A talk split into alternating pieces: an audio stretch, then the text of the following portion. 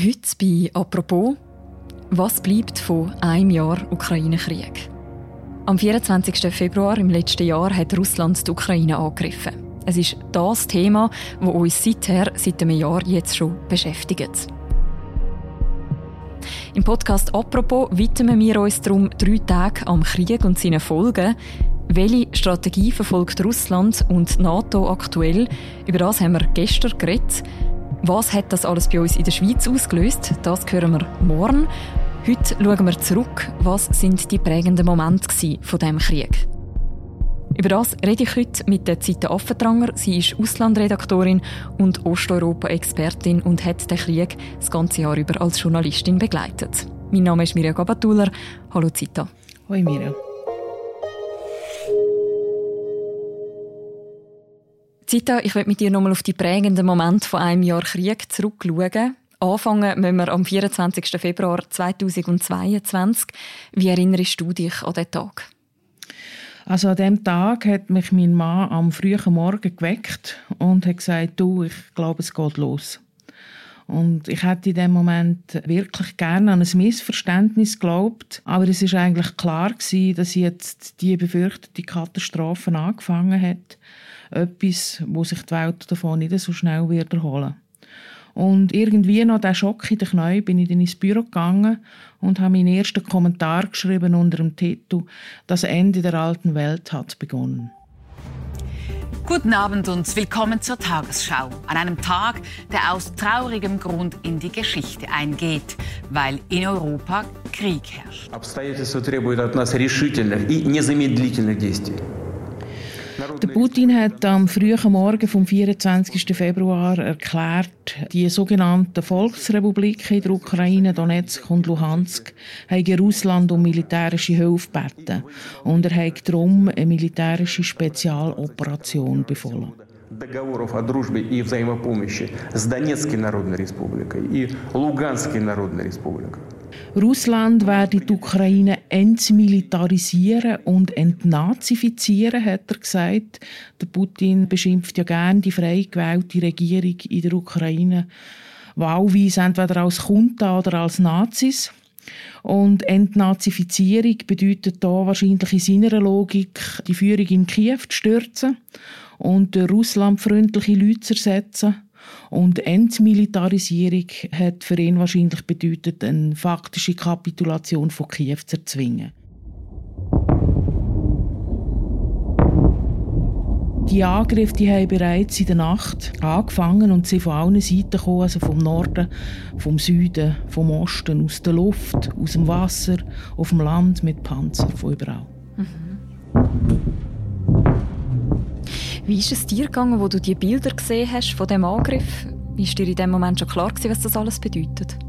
Ich habe ziemlich genau einen Monat vor Kriegsanfang einen Artikel geschrieben über Szenarien von einem Angriff und ich habe auf der Redaktion eine Notfallplanung für den Fall gemacht. Aber ich habe wirklich bis zum Schluss gehofft, dass das nicht passiert, dass es nicht so weit kommt und dass der Putin wenigstens das Wohl von seinem eigenen Volk wichtiger ist als seine Kriegsfantasien. Weil was mir von Anfang an klar war, dass dieser Krieg der wird alles verändern. Danach wird nichts mehr so sein, wie es vorher war. Für die Menschen in der Ukraine, für die Leute in Russland, aber auch für uns. Der 24. Februar 2022 markiert eine Zeitenwende in der Geschichte unseres Kontinents. Mit dem Überfall auf die Ukraine hat der russische Präsident Putin kaltblütig einen Angriffskrieg vom Zaun gebrochen. Aus einem einzigen Grund. Die Freiheit der Ukrainerinnen und Ukrainer stellt sein eigenes Unterdrückungsregime in Frage. Was sind die ersten Reaktionen auf den Angriff? Äh, Schock, ich glaube, das Wort beschreibt es am besten. Obwohl vor allem die USA ja wochenlang, ja eigentlich monatelang genau vor so einem Szenario gewarnt haben. Und dann sind aber die ersten Bilder gekommen von diesen kilometerlangen Autoschlangen, zum Beispiel in Kiew, von den Leuten, die auf Bahnhöfen gestanden sind und verzweifelt auf einen Zug gehofft haben. Uh, I'm from Kiev. So we want to leave uh, Ukraine uh, right now, but uh, I think that there is no possibility for men to leave. So we are really scared and don't know what will happen here. Und dann haben die ersten Flüchtlinge die Grenze zu Polen überquert, zu Moldawien und schließlich auch in die Schweiz. Gut acht Millionen Menschen, also jede und jeder fünft in der Ukraine, sind heute im Ausland, sind ins Ausland geflohen. Innerhalb der Ukraine hat es nochmal Millionen von Flüchtlingen. In der Schweiz leben heute mehr als 78.000 ukrainische Flüchtlinge. Die Reaktionen der Menschen, vor allem in Europa, waren sehr emotional. Also es hat eine regelrechte Welle von Solidarität und alle haben sich auf Seite der angegriffenen Ukraine gestellt. Auch die Politik hat natürlich den russischen Angriff scharf und geschlossen verurteilt. Es sind erste Sanktionen verhängt worden. Auch die Schweiz ist schlussendlich mitgezogen. Mais neutralité ne veut pas dire indifférence. Deshalb nimmt der Bundesrat angesichts des russischen Vorgehens eine klare Haltung ein. Die gestern erlassenen Sanktionen der EU sollen in Form von Umgehungsverhinderungsmaßnahmen in diese Verordnung integriert werden. Einzelne Maßnahmen werden verschärft, im Besonderen im Finanzbereich. Doch so wichtig wie auch die Worte und, und Gesten waren, in Anbetracht von diesen rollenden Panzer und von diesen fliehenden Menschen aus der Ukraine und dem ganzen Chaos, hat das alles irgendwie hilflos gewirkt. Weil faktisch hat der Westen eigentlich in Putins Gewalt gar nichts entgegenzusetzen gehabt. Wer auch immer uns zu stoppen versucht, unser Land und unser Volk bedroht, soll wissen, dass die Antwort von Russland umgehend erfolgt und zu Konsequenzen führt, die man in der Geschichte noch nie gesehen hat.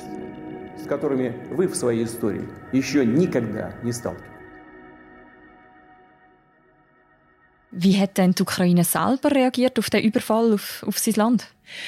Die ukrainische Führung hat ja die Gefahr von einem Einmarsch trotz den amerikanischen Warnungen lang eigentlich abgespielt. Aber wo dann der Angriff angefangen hat, ist der Zelensky und seine Leute sind bereit gewesen. Великі народи великої країни, як і обіцяв коротко і відверто, щоденно. Also in einer eindrücklichen Rede hat der Präsident versprochen, sich gegen den russischen Angriff zu wehren und dass man eben nicht klein beigibt. Das ukrainische Volk bot Frieden, hat er gesagt, in einer Rede, die auch ans russische Publikum gegangen ist. Aber wir werden sich niemals ergeben. Ihr werdet unsere Gesichter sehen und nicht unsere Rücken, hat er gesagt. Хотят ли русские войны? Я очень хотел бы ответить на этот вопрос, но ответ зависит только от вас. Am nächsten Tag hat er dann seinen schwarzen Anzug, den er in der ersten Rede noch getragen hat, gegen seine braunen und feldgrünen Pullover austauscht. Всем добрый вечер. Лидер фракции тут. Good evening, everyone. Also der einstige Schauspieler, Zelensky ist ja von Haus aus ein Schauspieler, hat sich als wirklich guter Kommunikator erwiesen. The president is here. We are all here. Our soldiers are here. The citizens are here and we are here. Und er geht auch sehr geschickt mit den sozialen Medien um. Er postet Bilder von sich und seinen wichtigsten Gefolgsleuten auf den Straßen der Hauptstadt bei Nacht. Das sieht eindrücklich aus. Und unten dran steht, wir sind in Kiew. Und das ist Botschaft an alle. Er hat eine Pressekonferenz in einer Metrostation, wo sich die Leute vor dem Bombenhagel in Sicherheit gebracht haben.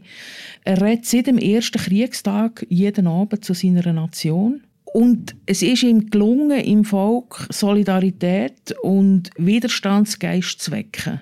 Und beides haltet ja bis heute an. Und seine Auftritte, seine Botschaften, seine Reden, das alles, das hat auch die Menschen im Westen wirklich sehr beeindruckt. Und letztendlich auf die Seite von dem tapferen Präsidenten gezogen, für den sich vorher überhaupt noch niemand interessiert hat.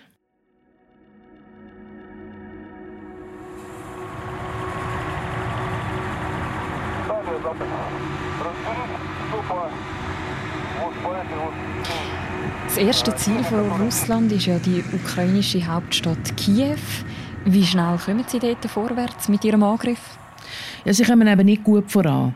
Also die Spezialeinheiten, die hätten sollen strategisch wichtige Objekte besetzen. Das ist ihnen nicht gelungen. Und der Panzervormarsch, der wird zu einem einzigen Debakel. Also es gibt Bilder von Straßen, die sind voll mit verschossener, kaputtem russischem Kriegsgerät.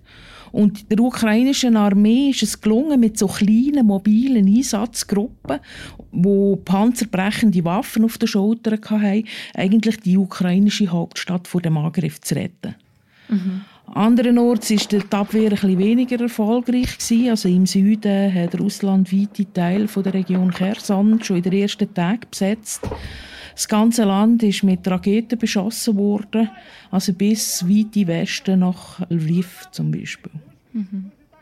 Viele Militärexperten haben das Gefühl gehabt, dass die Ukraine sehr schnell werde, dass der Widerstand sehr schnell werde zusammenbrechen gegen die russische Übermacht. Aber die Ukrainer waren viel stärker gewesen, als man gemeint hat, und die Russen waren viel schwächer gewesen, als man gemeint hat. Und plötzlich ist irgendwie klar geworden, dass Kiew der russischen Armee etwas entgegensetzen kann. Und vielleicht sogar den Krieg gegen Russland wird können gewinnen Vorausgesetzt natürlich, der Westen liefert die entsprechenden Waffen. Rather than breaking Ukrainian resolve, Russia's brutal tactics have strengthened the resolve. Rather than driving NATO apart, the West is now stronger and more united than it has ever been. In fact, Russia has managed to cause something I'm sure he never intended. The democracies of the world are revitalized with purpose and unity found in months that we'd once taken years to accomplish. Wir werden die Ukraine so lange unterstützen, es nötig ist. Das ist plötzlich der Slogan geworden von der NATO. Und der Westen hat dann die schwierige Gratwanderung angefangen mit den Waffenlieferungen an die Ukraine, weil Moskau ja immer wieder gesagt oder droht hat, wir betrachten das als einen Eintritt in Krieg und sogar über den Einsatz von Atomwaffen, sagen wir jetzt mal, resoniert hat.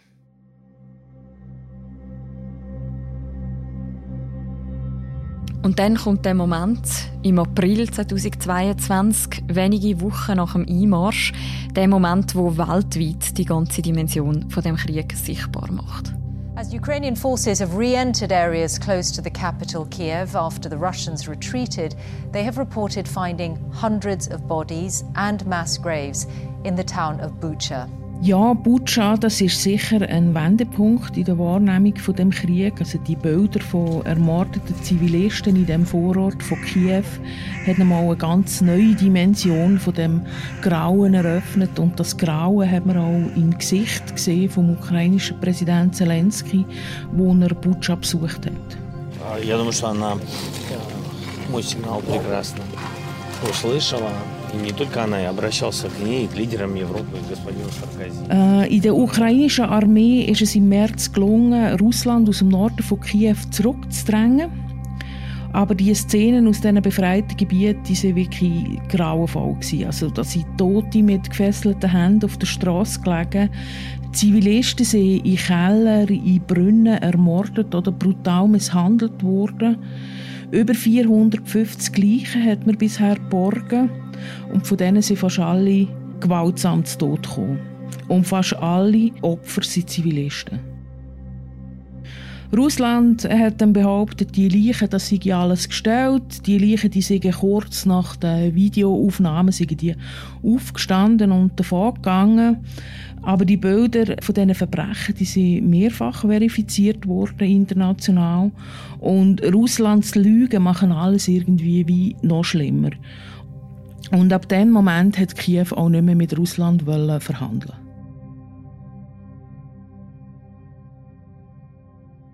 Wie entwickelt sich denn der Krieg in den Monaten, die jetzt auf das folgen, also im letzten Sommer weiter? Also im Mai ist die Stadt Mariupol gefallen. Das ist im Südosten der Ukraine nach langen, brutalen Kämpfen. Also die Stadt ist fast am Erdboden gleich am Schluss.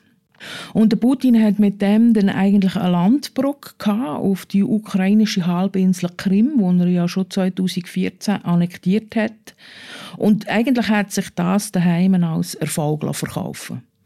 Aber ganz offensichtlich hat es dem Kreml-Chef nicht gelangt und er hat seinen Krieg dann immer mehr zu einem angeblichen Abwehrkampf gegen die NATO und gegen den Westen überhaupt gemacht wo Russland ja angeblich vernichten will. Das hört man auch immer wieder ganz deutlich in seinen Reden. Все напрасно. Страны НАТО не захотели нас услышать. А это значит, что на самом деле у них были совершенно другие планы – aber im Herbst wendet sich das Platz dann wieder zugunsten von der Ukraine. Also Kiew erobert innerhalb weniger Tage große Gebiete rund um die ostukrainische Stadt Kharkiv. Und ein paar Wochen später dann der nächste spektakuläre Erfolg. Die Ukraine holt die Stadt Cherson im Süden zurück. Bei ihrer Gegenoffensive im Osten des Landes verzeichnet die ukrainische Armee unterdessen nach eigenen Angaben Erfolge. In seiner täglichen Videobotschaft spricht Präsident Zelensky von mehr als 30 zurückeroberten Siedlungen in der Region Kharkiv. Das russische Verteidigungsministerium veröffentlichte Bilder, die russische Militärfahrzeuge in der Region zeigen sollen. Derweil kündigte die russische Seite die Evakuierung weiterer Orte an. Es gibt also militärisch immer wieder Rückschläge für Russland. Sie kommen auch allgemein nur noch langsam vorwärts im letzten Herbst. Wie reagiert jetzt der Wladimir Putin auf das?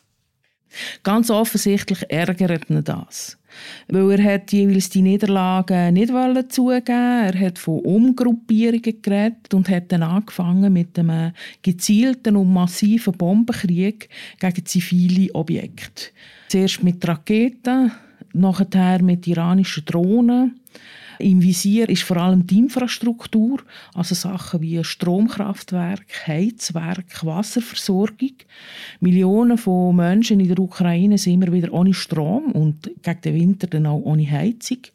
Und immer wieder werden auch ganze Wohnblöcke getroffen, wo in Schutt und Asche gelegt werden. Bei solchen Angriffen gibt es meistens Dutzende von Toten. Vor kurzem, letzten Monat, in Dnipro, in der Ostukraine. Aber inzwischen kann sich die Ukraine auch besser schützen gegen diese Angriffe, weil dank diesen westlichen Raketenabwehrsystemen können auch immer mehr Raketen und Drohnen noch in der Luft abgefangen und unschädlich gemacht werden. Mhm.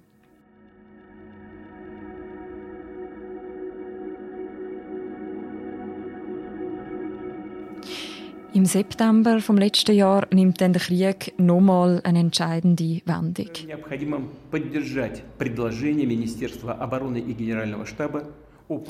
Ja, der Putin hat eine Teilmobilmachung verkündet, dass es 300.000 Mann einberufen worden.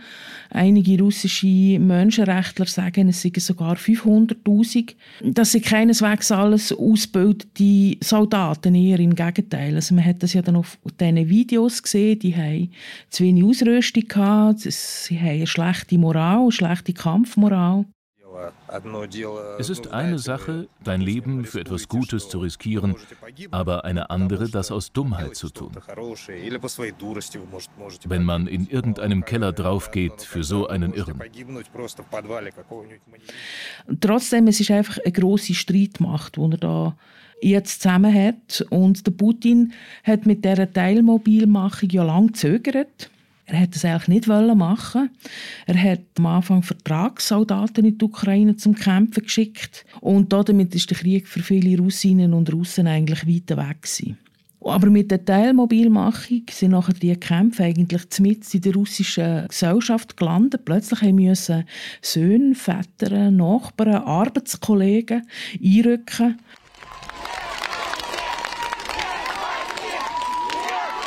Und die Rekrutierung, die ist ja auch chaotisch gewesen. Also es hat Proteste gegeben, Zehntausende oder sogar Hunderttausende Russen haben fluchtartiges Land verloren.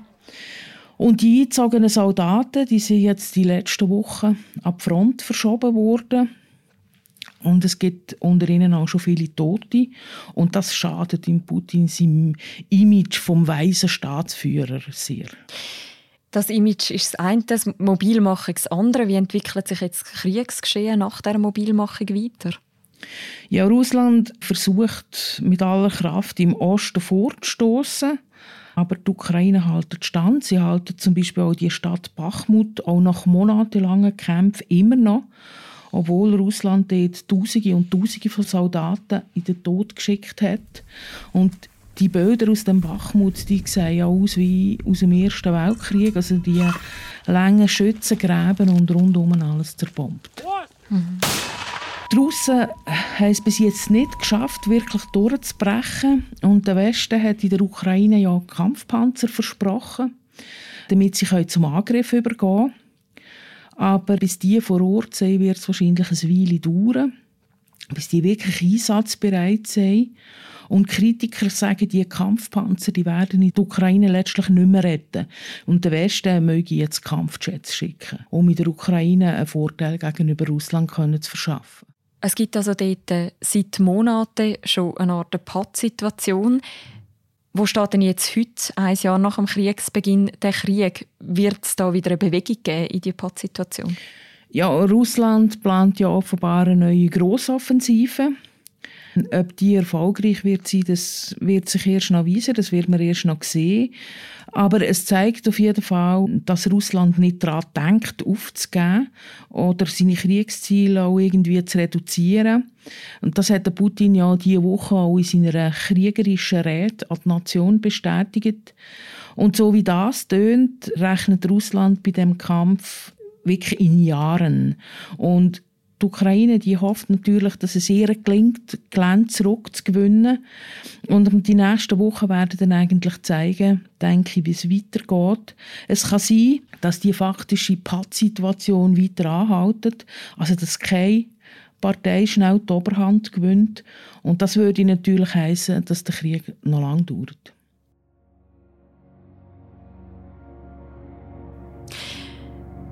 Du sagst, der Krieg dauert noch lang. Wenn du jetzt heute eine Prognose machen wenn wir in einem Jahr wieder da stehen, über was werden wir dann reden?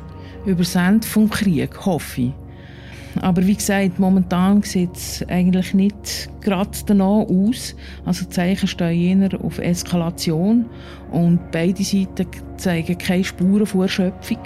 Aber in Zukunft können wir ja letztlich nicht schauen. Und ich denke, wenn sich an einem Ort in dieser komplizierten Gleichung etwas Wichtiges verändert, also zum Beispiel, dass sich in der russischen Führung etwas verändert oder auch etwas auf dem Schlachtfeld, dann kann sich die ganze Kriegslage eben auch in der kürzesten Zeit komplett verändern. Danke vielmals für die Einordnungen. Das ist gern geschehen. Weiterhin findet man natürlich die ganze Berichterstattung rund um den Ukraine-Krieg auch von der Seite Offentranger bei uns auf der Webseite und in der App. Wir verlinken auch noch ein paar aktuelle Beiträge im Beschreib zu deren Episode.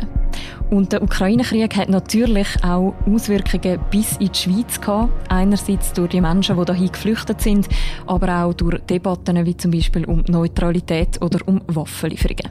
Wie das Jahr Krieg die Schweiz verändert hat, über das redet morgen Philipp Loser mit dem Bundeshausredakteur Markus Hefliger. Für die heutige Folge von «Apropos» ist es das. Bis morgen, macht's gut. Ciao miteinander.